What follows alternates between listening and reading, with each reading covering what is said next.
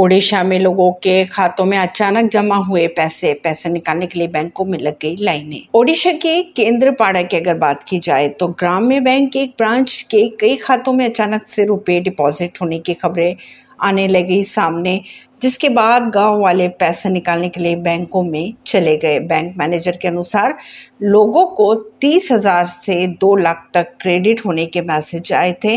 बकौल मैनेजर फिलहाल पता नहीं चल पाया है कि पैसे कहां से आए थे। पर विनुषी, नई दिल्ली से।